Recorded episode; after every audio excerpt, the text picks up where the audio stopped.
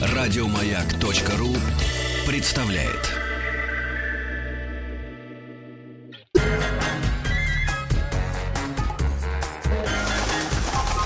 Любовь и голуби. Тише, боже Дорогие друзья, дорогие друзья, действительно, у нас такая жаркая дискуссия, Ой. обсуждение. Сегодня мы э, подготовили для вас рубрику 23 февраля. И герой нашей э, сегодняшней беседы, рассказа нашего гостя Леонид Ильич Брежнев. Сегодня у нашего, э, ну, ну, нашего генсека на все Дорогого. времена э, Дорогого. день рождения. Да. Да. И, конечно, такая фигура неоднозначная. Мы застали дет- в детстве его как какой-то зенит славы Да. и э, уже э, Ты помнишь завершение карьеры. Брежнева? Ну, не очень, потому что мне было на 82-м он году ушел Да, из жизни. Я Кстати, помню. давайте 10 поздороваемся, ноября. представим Да, гостя. Виктор Дюнингхаус, доктор исторических наук, профессор. Здравствуйте, Вик. Welcome. Да, Вильковин, да, хотел бы сказать. Херцлих, как сказал бы э, Ницше.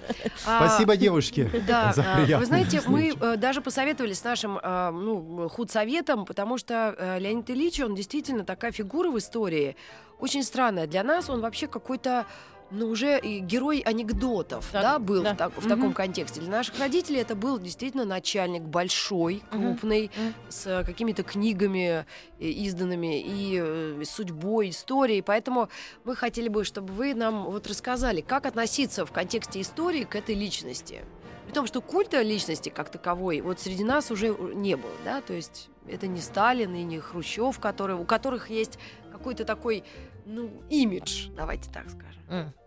А, но мне мне, так очень, кажется. мне очень жаль, что э, сложилось мнение, что имиджа у Брежнева нет. Имидж, конечно, у него Нет, был и я- это остался. спорно, И, я, я не э, утверждаю. Как любая, Это как любая Вик- персона, э, Мгм. которого любишь или не любишь, и тем более такого масштаба, это, естественно, личность, которая интересна. Интересна сама по себе в разных аспектах.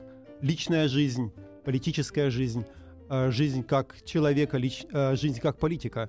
И для меня Брежнев, я занимался его биографией и работал с архивами, э, личными архивами Брежнева. И Мгм. проект института, Германского исторического института связан как раз с записями Брежнева. Это очень интересно. Это после поцелуя что... с Хонекером, что ли, так занялись немцы Нет, дело в том, что... историей? Дело в том, что почему это политик такого масштаба, который оставил свои собственные записки, он уже этим интересен.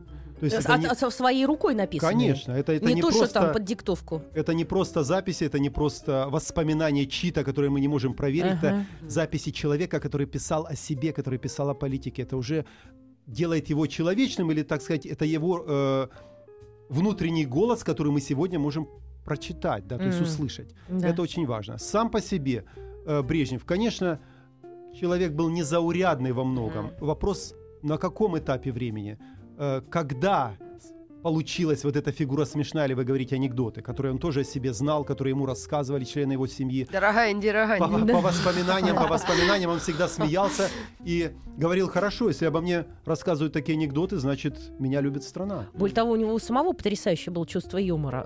э, Что Воракута говорил его зять, э, да, когда там, даже не зять, а муж внучки. Э, Что значит, он говорит, я подхожу, он меня награждает какой-то медалью. И он говорит, Леонид Ильич, вы царь. Он говорит, если бы я был царь, я бы тебе деревеньку подарил. И душ 300 крестьян. А так, извини, только орден. Да, но это почти, почти правда, потому что, да, это есть в воспоминаниях э, его, так сказать, близких соратников, где он как раз э, почти такую же фразу произносил. Речь идет о том, что уже до того, когда он стал генсеком, э, послы выделяли его, иностранные послы, как раз за М. счет того, что он мог рассказать анекдот.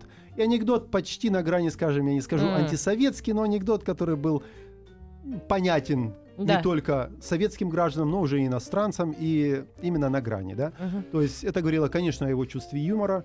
Э, о нем вспоминают также егеря, которых Егеря, он я упоминала, я 5 копеек вставлю. в, Дед в был открытом, егерем, в да. открытом тек- э, открытым текстом Мгм. э, в непринужденной обстановке, где-нибудь там у костра, он любил охоту, рассказывал и о себе, знал эти анекдоты, в частности, о том же падении мундира с орденами, да, Когда в Москве было землетрясение очень давно-давно, в Мгм. в 70 каком-то девятом, по-моему, да?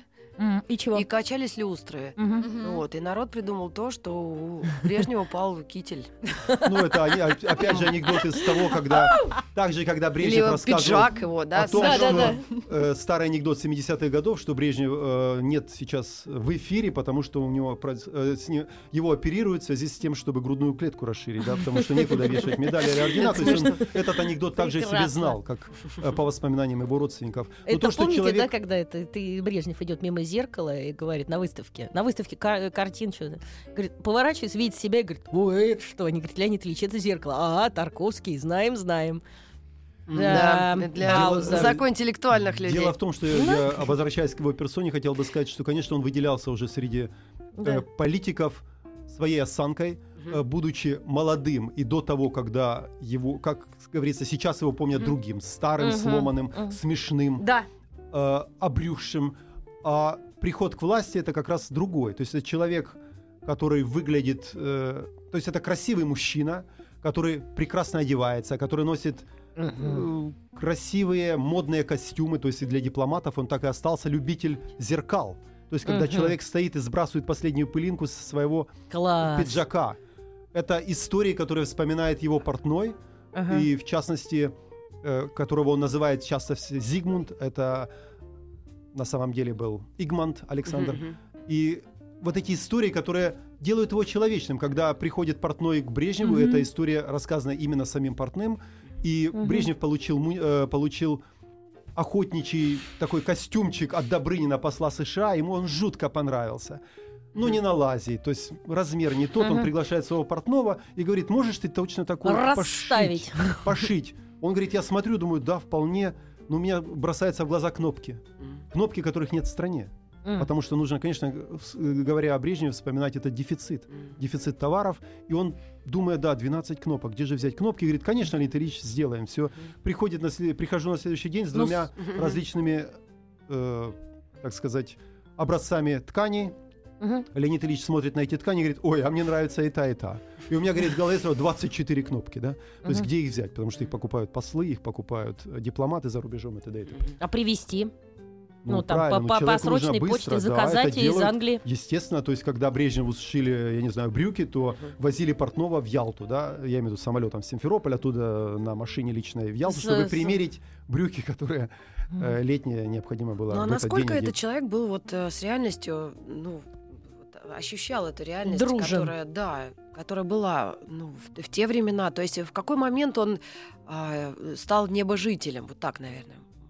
Он вообще знал, вопрос что в стране происходит, что мы в очереди с Потому утра что сначала за мы- сороками. Да, его путь мы знаем, э, он воевал, действительно, Мгм. была и Малая Земля, и многие такие исторические факты, которые, я не знаю, вряд ли имиджмейкеры тогда прям сильно этим занимались, но я думаю, действительно, тогда карьерная лестница была вот по партийной, да, истории. Мгм.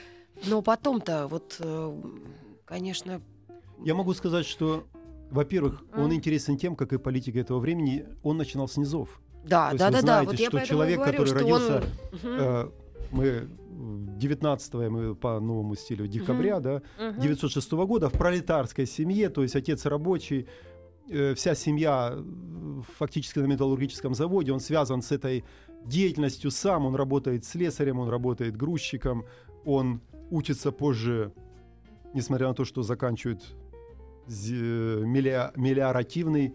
Да. техникум, где занима- должен был заниматься непосредственно сельским хозяйством, все равно возвращается назад к этой металлургии, то есть он идет с низов. Карьера основная его, это прежде всего, конечно, 1937 год, когда в период террора освобождаются просто места, и человек из этого уже с низов попадает именно в элиту, то есть перед войной это уже, так сказать, секретарь Это по обороне. 37-й год, на минуточку, когда перестреляли все вот то руководство ЦК КПСС, да, и надо было срочно набирать новых, Ну, в этом молодых. с- я сразу скажу, в этом не обязательно даже ЦК, то есть Он речь был шла- военный до речь этого. шла, речь шла, нет, в этот период, почему? Он И вдруг э, он занимается партийной в работой. этот период он уже на партийной работе, но он на уровне своего, так сказать, Днепродзержинска, а здесь он попадает в Днепропетровск. То есть освобождаются места чисто Да, на. Украины, А конечно. потом Молдавия. И это уже позже, после Ага, войны. ага. Но факт, что я говорю, вот этот период, когда он попадает уже все-таки в элиту, то есть он Да. становится уже партийным деятелем областного масштаба. И речь идет о том, что он, конечно, знает эту жизнь. Конечно, он понимает эту жизнь, потому что он вышел из низов. Ну, И дядька отсюда, умный, видимо. отсюда вся А. его вот как раз, может быть, это любовь, как позже потом вспоминают, к роскоши. Да. Он знает, что такое быть нищим. Нищим. да. И отсюда генсек, и я знаю это точно, потому что я работал с его документами, который не просто верит в строительство коммунизма и строит этот М. коммунизм, а который сохраняет деньги на сберкнижке под проценты, кладет эти деньги, зная, значит, думая о том, на что самом интересном коммунизм- месте мы сейчас прервемся на небольшую рекламу. Любовь и голуби. Любовь и голуби. Виктор Дюнингхаус. Доктор исторических наук, профессор. Мы говорим о личности Леонида Ильича Брежнева, у которого сегодня день рождения. Мы обратились к нему потому, что он действительно э, харизматичный такой персонаж э, уж, исторический. Да. И так долго, сколько лет он был? ну, Кстати, 18 лет у власти, ну вот как раз я начал говорить о том, что человек, который, как генеральный секретарь коммунистической партии, который, по идее, ведь идея, э, идея Хрущева Ага. безденежное общество, к этому с приходом Брежнева оно приобретает как раз другой И начинается ракурс. оттепель. Развитой социализм. Развитой социализм Мгм. говорит о том, что Такая, деньги будут мгм. жить. Мгм. И Брежнев сам лично хранит эти деньги, он отслеживает все движение денег, то есть гонорары, там, выплату за военные звезды, Да-да. э, кладет, кладет деньги на хранение То в банк на имя своей жены под он живет проценты. на зарплату. Он живет на зарплату, ну, к зарплате, естественно, идут, например, в частности, те же гонорары, я могу сказать. Я не беру подарки, т.д. и т.п. Но это для меня коммунистический деятель, который все-таки не так верит быстро в приход этого коммунизма и на всякий случай сохраняет их деньги у себя. Вопрос, какая зарплата у генсека была в размере? Генсека зарплата была по этим временам, я точно, конечно, сходу Ну, не скажу, но, хотя бы. по-моему, так как они получали тогда тоже авансы зарплата, если Да-да-да, не ошибаюсь, смешно. по-моему, у него где-то, стоят. где-то в одном, в одном из э, его дневников что-то, по-моему, около 314 рублей и плюс копейки. Он их, он их записывает. Но это половина, как вы понимаете, да, то есть половина потом приходит. Но отсюда доходы, доходы от других промыслов, так можно А сказать, чем в он кавычках, промышлял? в частности, гонорары. Гонорары за Ну, да, публикации. книги. А, он которые еще это- составляли довольно, довольно высокие суммы. Когда, например, в этот период э, на книжку он кладет, например, 17 тысяч на имя своей супруги, это за... это в 70-е годы, например, то это уже большие деньги. Например, Это правда. А вот эти все пресловутые бриллианты, галины, это все на эти Да, гонорары? кстати, а можно такой с- сразу быстрый вопрос? Да. А, Мы сейчас не, не- не затрагиваем чувства вот Верующих. родственников. Кстати, есть, э, ну, ну, естественно, живые, конечно, наследники там Да. и семья Брежневых. То есть как э, эти люди, они вообще не очень публичны, да, я насколько знаю? Я думаю, это нормально, потому Да? что Ну, мы любой, как бы- любой человек все-таки хочет прежде всего быть самим собой, Мгм. а не быть всего лишь тенью Да, да, да, своих своего родителей. родственника Это великого. правда. И я не думаю, что здесь э, в чем-то можно стыдиться за своего Ну, я думаю, Вера сказать, Брежнева вряд ли имеет какое-то отношение деда- к этой семье. деда. И э, в этом отношении я могу сказать, что человек, он правда незаурядный. И Мгм. еда- едучи сегодня в такси на- к вам на студию, А, таксист меня, мне открытым текстом сказал, да, может быть, супер любви какой-то нет, но, но ведь его и не ненавидят.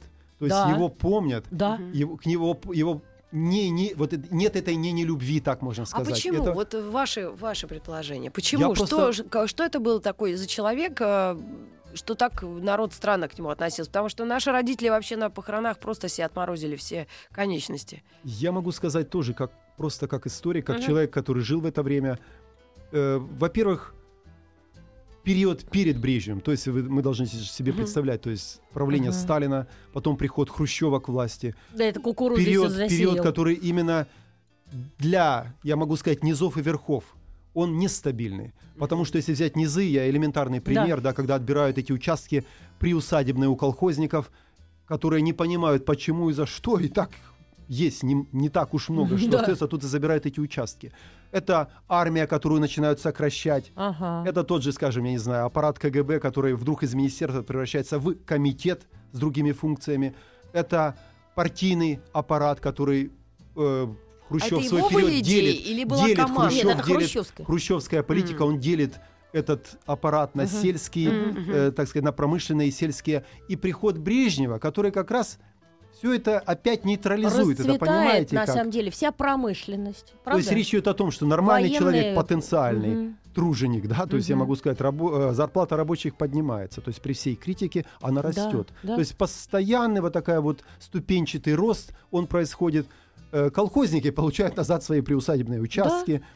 В 1974 году колхозники официально имеют право выезжать из колхозов, потому что получают паспорта. Да. То есть им не нужно жениться тайно, им не нужно выходить Да, замуж, эти убегать крепостные. в ночь куда-то. То есть они получают паспорта. Это какой Это- год? В 74-м Боже колхозник мой. получил паспорт. То есть человек мог из достать штанины, да, Да. как С говорил Маяковский. 1861 года Да. какой путь прошел колхозник? Это армия, которая, конечно, получает привилегии и льготы. Это Да. партийная верхушка и советская верхушка, которая вдруг нет, Как нет- же было хорошо. нет этой ротации, нет ротации. Люди сидят и работают много лет на одном месте, обрастая связями и знакомствами. Это правда. А скажите, пожалуйста, а э, он действительно был такой сам толковый? Или все-таки была команда, которая ему помогала, направляла? То есть, если человек, э, как мы уже говорили, с низов э, поднялся, то есть он действительно обладал какими-то знаниями, да, и такие, как э, есть слово street smart, то есть он ну, по жизни, да, так толковый. А вот именно образование и вот э, знание экономики, всех этих Это правил, интересный законов. вопрос, как раз наоборот, может быть, незнание сделало его в чем-то популярным и сильным до определенного времени, я говорю, до периода болезни. Потому что как раз в связи с тем, что он часто думал и сомневался, что он не настолько умен и не настолько много знает, поэтому он собирал команду. Команда была сильная. Его есть, переводчика фамилия, как, как вот... э, Суходрев? Суходрев, да, Да. гениальный совершенно. То есть вот я могу сказать великолепную эту фразу, когда тот же Суходрев, рассказывая о поездке Хрущева в США, когда Хрущев говорит, а нам не нужны персональные автомобили, а нам не нужны э, частные дома. Суходрев говорит, я перевожу, а сам говорю, а мне нужен автомобиль, а мне нужен дом. И вот как раз с приходом Брежнева изменяется подход к рублю, Мгм, и вот эта да. перестройка та, те же веяния, ведь они там, корни всего лежат там, потому что начинается разделение. Вот Мгм. этот идея того, что да, скорый приход коммунизма, безденежное общество. Зачем, правда, э, машины, когда можно вызвать такси? Вопрос. В каком году он заболел? Не помните? Подождите, у нас еще бы. полчаса. Сейчас у нас еще он еще в Э, самом Хорошо, это я расцвете. просто Но- тогда и сказала, чтобы не забыть. Всё. Но я бы здесь на самом деле сказала, что это не просто человек, который выбрался с низов, это человек довольно мужественный. Он Ага. прошел войну и участвовал в битвах довольно серьезных. Малая земля это были бои- бо- серьезные бои, и он Да, можно вот у нас есть э, Это до новостей могу Да, да, да, да, да. Более того, сказать, сейчас, извините, я перебью. Более того, он э, был в команде, которая арестовывала Берию. Лаврентия Берия. А это было очень непросто, потому что здесь он рисковал просто жизнью. Почему? Бери А отстреливался? Берия, нет, Берия, ну, руководитель э, КГБ. А. Знаешь, какие власти и какая... А а, когда ты так э, А вот я образовалась? читаю.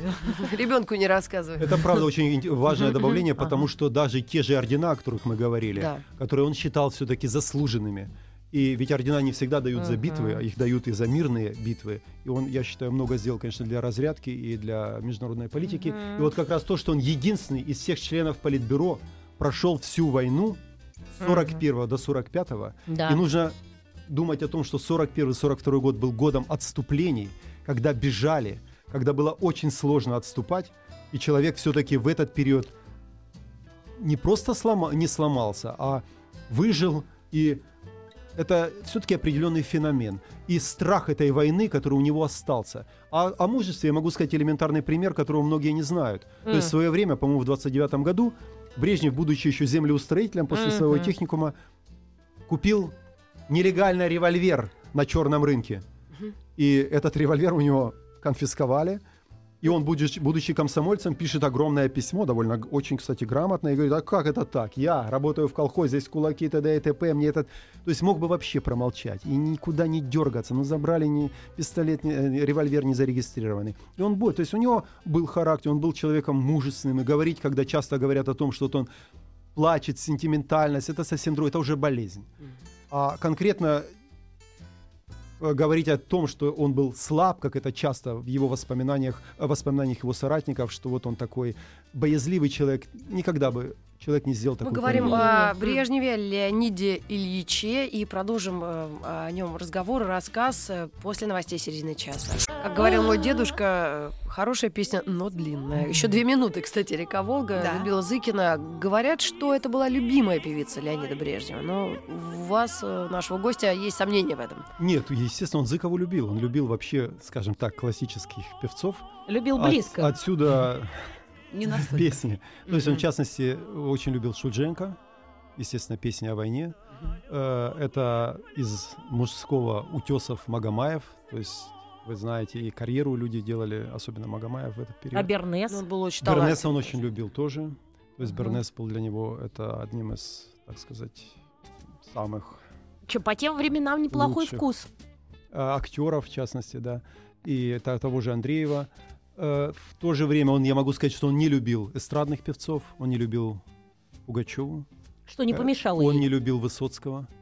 Это, по крайней мере, по воспоминаниям его телохранителей, которые знали его очень хорошо, и в это я верю. Он не любил фильмы про, так называемые, скажем, поцелуи, секс, распущенность. Он А плевался и уходил. Да? Да, то есть Ханжа. отсюда его э, в воспоминаниях его же, так сказать, телохранителей, когда говорят, молодежь смотрит фильмы по видеомагнитофону, он заходил в зал или открывал, ах, хлопал дверью и уходил. А и почему? наоборот, когда...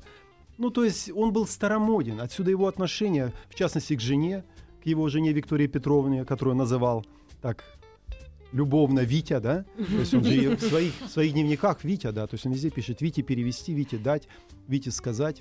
То есть, а уже внучка Галины, Витюся, да, то есть.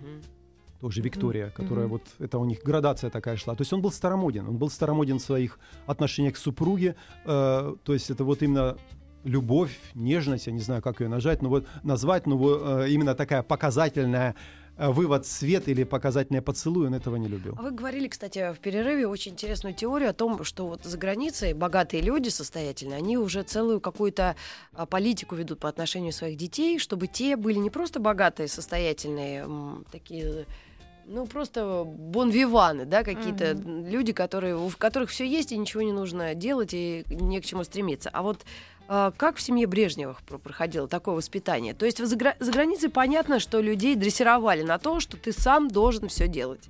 Дрессировали и дрессируют, потому что, естественно, важно, чтобы человек не просто, по крайней мере, не, не, если не приумножил капитал, то, по крайней мере, не спустил его за три дня.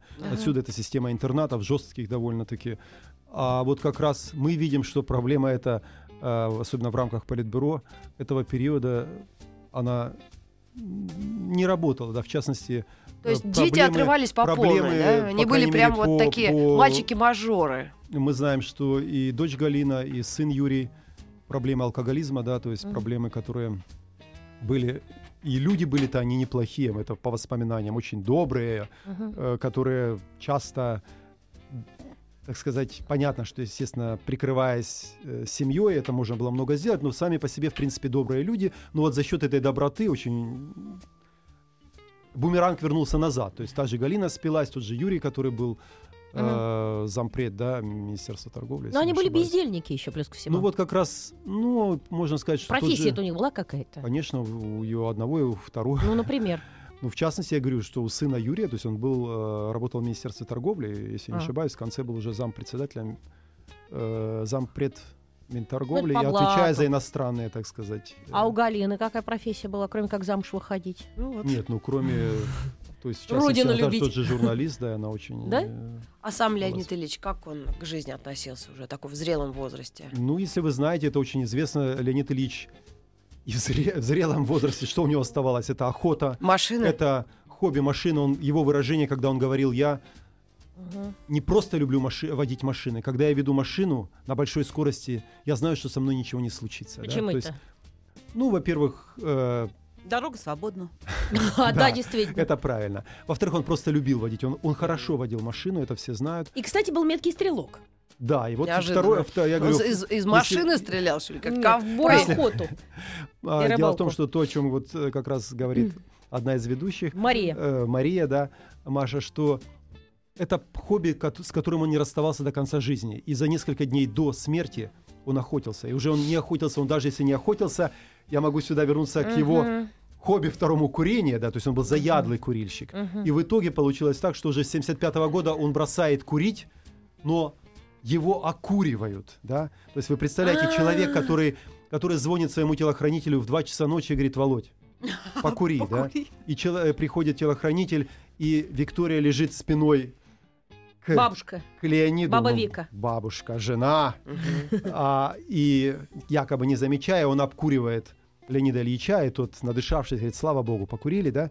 Расходятся, и точно так же в бассейне, подплывая, занимаясь спортом к бортику, ну, дыхнуть немножко табака, и опять плывет дальше. И отсюда точно так же как раз вот э, утеряна мысль мною. М, Что? Э, Вождение машин. Машину А. точно так же, я говорю, что вот оставалась у него последнее хобби охота, и как раз охота, где он уже не мог охотиться, но он сидел и смотрел, когда стреляли, да, потому что уже отдача этого ружья была сильна, и он в последние годы уже э, очень приезжал на работу в Кремль э, с разбитым носом, в частности, э, подбитым глазом, да, потому что это? отдача ружья, Ну то есть да. он уже не мог удержать его, и он очень переживал. То есть для него это он то, о чем мы говорили о внешности, для него было очень важно. И рассказывает такую байку, в частности, его личный врач, когда он, ведь, например, известна проблема дефицита. Да. И в дневнике Брежнев как-то записал э, попросить Абрасимова, то есть посла э, в этот период в ГДР, купить фен ГДРовский, да?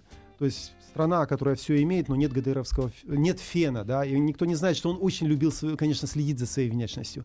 Дважды, иногда и три раза в день приходил парикмахер, который укладывал волосы. И как только стали выпадать Я думала, вы волосы... скажете, укладывал брови. Нет, Но как он раз был такой волосы, очень да. яркий. В брови бы, да. Но вот я имею в виду к тому, что для него, когда стали выпадать первые волосы, он очень переживал. И вот как раз Косарев, его врач, рассказывает эту историю, что он попросил, чтобы врачи созвали консилиум, заходит туда, и там сидит из этих десяти академиков, я не знаю, половина лысых.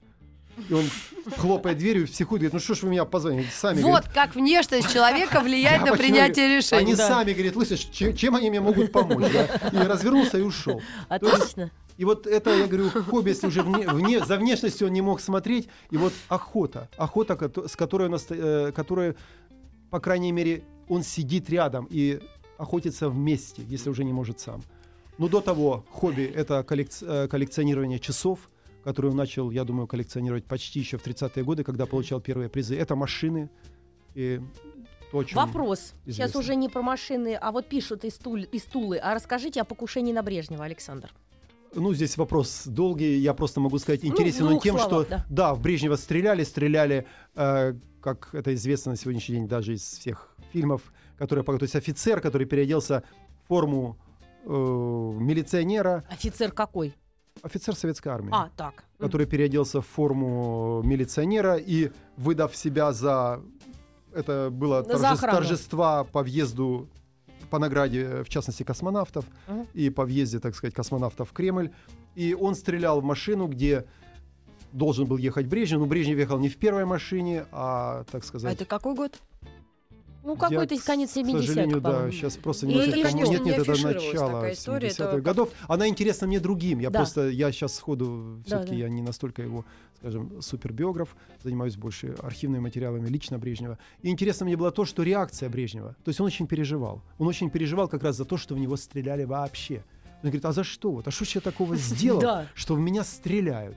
И вот это он, в частности, и телохранители, и супруга вспоминают это, что вот он, он не мог это понять. А почему? А почему этот человек? Он И, сумасшедший да, то был? есть человека, ну, по крайней мере, насколько он был сумасшедший, сложно сказать, его выпустили после того, скажем, уже через много лет, Да? э, сказав, что он не сумасшедший, но после покушения он был посажен, так сказать. Э, в- не посажен, а в Психушку. психиатрическую больницу. да. А, Да, видимо, Лавры или Харви Освальда не давали ему покоя, который убил как бы Джона Кеннеди. Нет, я могу сразу сказать, что, конечно, нужно учитывать, что в период Брежнева, мы, мы говорили как раз об этой популярности, ведь, естественно, снижается, э, скажем, эта волна, каратель- э, карательная волна, потому что даже в период Хрущева, А. я могу сказать, это цифры просто у меня в голове сидят прекрасно, до 1964 года где-то в среднем в год за антисоветскую агитацию и пропаганду арестовывали что-то, скажем, около 640 человек. М, А уже да. при Брежневе все-таки 115, скажем, ежегодно. Это большой, вы понимаете, разрыв. Люди, э, речь шла уже о предупреждении. Людей пугали, их не садили. Его можно было вызвать и сказать, вот если ты это сделаешь, то за А пойдет Б. То есть вот именно по- политика профилактики. Отсюда и страх уже тот Отпускали за проходит. рубеж, кстати, как Бродского. Ну, дело в том, что... ведь, Выдворили. э, да, их не просто выпускали, да, многих выгоняли за рубеж, да. Мы на секунду сейчас прервемся и продолжим э, обсуждать личность Брежнева. Любовь и голуби. У нас в гостях Виктор Дюнингхаус, доктор исторических наук, профессор. Мы говорим о Брежневе. Леониде Ильиче. Сегодня у него день рождения. И вот э, мы говорим в большей степени о его каких-то человеческих качествах. И вот такой вопрос. Вот мы, как простые люди, мы путешествуем по миру, как в какой-то момент открылись границы, и мы можем сказать, вот там-там нам нравится. Париж нравится, Флоренция нравится. А вот такого уровня человека, он какие-то говорил, э, высказывал свои впечатления, мнения, где ему нравится реально? Ну, кроме Малой Земли, конечно. Я могу сказать, что, конечно, Брежнев сам по себе до, скажем, конца Второй мировой войны, кроме Днепродзержинска, Днепропетровска, фактически нигде не был. Да? То есть я не беру там Курск, э, не беру Белоруссию, где он работал. И попадает первый раз он вообще в период войны, то есть Прага, освобождение Праги, Чехословакия. То есть для него отсюда этот чехословацкий кризис 68 года имел, конечно, много личных мотивов. И уже будучи председателем Президиума Верховного Совета, до избрания, так сказать, вторым секретарем в период Хрущева, он выезжает много уже за рубеж. То есть он становится таким презентабельным. Ему это очень нравится. Он одет красиво, он вручает эти ордена медали, он разговаривает с дипломатами, он разговаривает с первыми лицами государств. То есть он формально, формально глава государства. И в то же время э, как раз видно, что ему нравятся эти поездки. Он молод, он активен, и конкретно сказать, что где-то он что-то записал, что ему очень нравится, например, быть, я не знаю, в ФРГ или в США, где он бывал, и существует масса воспоминаний о его, так сказать, пребывании там. Лично сам он об этом не писал. То есть конкретно таких заметок нет. Но можно сказать, что, конечно, это расширяло его кругозор. Ему нравились эти поездки до того, как он стал болеть. И отсюда вот как раз эта ритуальность, которая заставляла его именно плясать под эту дуду ри- ритуальности, он должен был ехать, он должен был лететь куда-то. И в конце жизни мы видим, что самолет он пытается избегать все-таки самолетные э, поездки. Отсюда поезд где он может ехать, встречаться там, Марья Андреевна как раз минут 40 Да. назад задала вопрос, когда он заболел. Когда он заболел, и я второй вопрос к этому задам. Ходит легенда, я думаю, всем будет интересно, что его как-то там особенно лечили, что были какая-то кремлевская таблетка, которую проглотил и выздоровел, что э, целая индустрия медицинская работала на одного Леонида Ильича, чтобы его оживлять. Но вопрос, конечно, это, во-первых, очень во многом личные данные, Да. как вы понимаете, по здоровью до сих пор Да. засекречены. Это личное дело и семьи, и, скажем, его как а, о человеке, о памяти, тем более на генерального секретаря и главы государства. Я могу сказать, что он уже пришел к власти больным человеком, то, о чем многие не знают. Инфаркт у него в 44 То есть у него года был инфаркт, нет, у него был инфаркт позже, будучи главой э, Молдавии, если я не ошибаюсь, это был 51 год, э, когда он первый раз не участвовал уже в параде на 7 ноября, это Мгм. заметили сразу иностранные корреспонденты. М. То есть принимает парад второй секретарь, а не первый. Э, но в то же время мы видим эту карьеру, когда его вводит Сталин э, в члены президиума, то есть тогда не было политбюро, а вот члены президиума, то есть он становится секретарем ЦК, и уже будучи, имея инфаркт. И вот в его заметке, в его же собственном дневнике, в записях появляются эти вот, разговаривал с Хрущевым там об операциях на сердце, то есть он интересуется этим. У него есть даже рецепт, там, да, там растолочь, я не знаю, три чеснока, там яблоки, там смешать то-то, то-то, пить по две ложечки, то есть такие народные рецепты, как лечить сердце. А уже, например, в 70-е годы, я вспоминаю его запись, так вот сходу сразу, там получил э, амулет от буддийского монаха, да? То есть уже, кто знает, генсек... Чем ну, они там занимались? Генсек, ну, на всякий случай буду, буду носить с собой это. Говорить о том, то есть я э, опять возвращаюсь к тому, что он уже болен. И мы видим этот, эта нагрузка, как генсека, она все время с ним, да, то есть он, как говорится, он мне моя компота, да, то есть он Да, носит всё с собой да, все, что вот он собой. и он эт- эту болезнь носит. То есть у него больные ноги, у него относительно, э, скажем, э, большие проблемы с зубами, как вы знаете, отсюда дикция, да, это связано и с курением была слизистая оболочка. Ну, то есть там целый набор и мелких, и крупных. А он хотел уйти раньше, чем вот э, ему партия да, об этом сказала. говорят, Да? многие об этом Да. э, есть воспоминания, о том, что говорить о том, кокетировал ли он, и насколько он уже был в этой системе. Потому что он был, конечно, очень дисциплинированный коммунист, это так можно сказать. Он правда говорил, нет, партия требует, пар- партия просит. Он был нужен. Вы представляете, что это такое, если где-то Я уходит помню, один человек, то за ним Мы уходит все целая... плакали, когда когорта. его не стало. Вся Когорта. школа, я училась во втором классе, плакала. Нас Я вот- отпустили с уроков, кстати. Я могу знаешь? сейчас опять же вернуться к здоровью, что в частности, это мало кто знает, что человек приезжал на работу в 8 утра и уезжал, особенно в первые годы своей, своей деятельности, потому что часто вспоминают там о каких-то льготных режимах, до вот как раз фактически начала 70-х годов он уезжает в час ночи, очень часто, иногда в Ничего полвторого себе, ночи. как ему домой Получая хотелось. какие-то шифровки в машину, то есть он читает, он не может заснуть. Он не может заснуть, он не может отключиться. Наверное, вам это часто знакомо, вы работаете с эфиром. Да мы так же Отсюда- с Ритой в 8 приходим, в час ночи уходим Отсюда это его понятно. привязанность к таблеткам. Он зависим от таблеток, вы знаете это. То есть он умирает как раз и вот эта зависимость, которая делает его и депрессивным, отсюда и нарушение нервной системы, центральной нервной системы, то есть где он не часто, не часто себя не контролирует, хотя не говорит, что у него какая-то была, какой-то маразм, нельзя, он не был маразматиком до конца своей жизни. Он Ну, отслеживает а- кадровую политику, а даже будучи А больным завершая человеком. вот э, рассказ об этом человеке, который действительно был такой большой фигурой в политике и в государстве, все-таки история, как вот сейчас в учебниках, вы не смотрели, это одной строкой или, или действительно что-то такое более уважительное к нему? Ну, я не просматривал, честно говоря, я все-таки Ну Ладно, я посмотрю, у меня в первом классе детеныш, я Мне гляну. это интересно. Я думаю, что в любом случае для меня даже сейчас важно на этом этапе вот э, развития внешней политики Да. человек, который стал вошел в историю за счет того, что э, он боясь этой войны все-таки вводил и внедрял этот курс разрядки.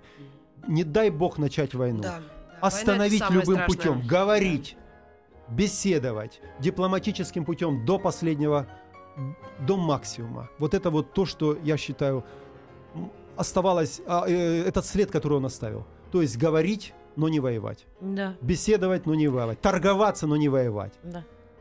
И Ну, отсюда, я считаю, это... Спасибо, что вы пришли, и мне даже очень как-то неожиданно, приятно, удивительно, что мы, правда, эту память человека как-то так вот освежили и в эфире, и вообще, потому что, ну, правда, время проходит, все все забывают, как-то так о, это все отдаляется.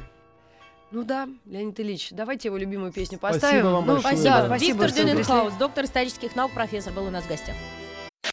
Еще больше подкастов на радиомаяк.ру.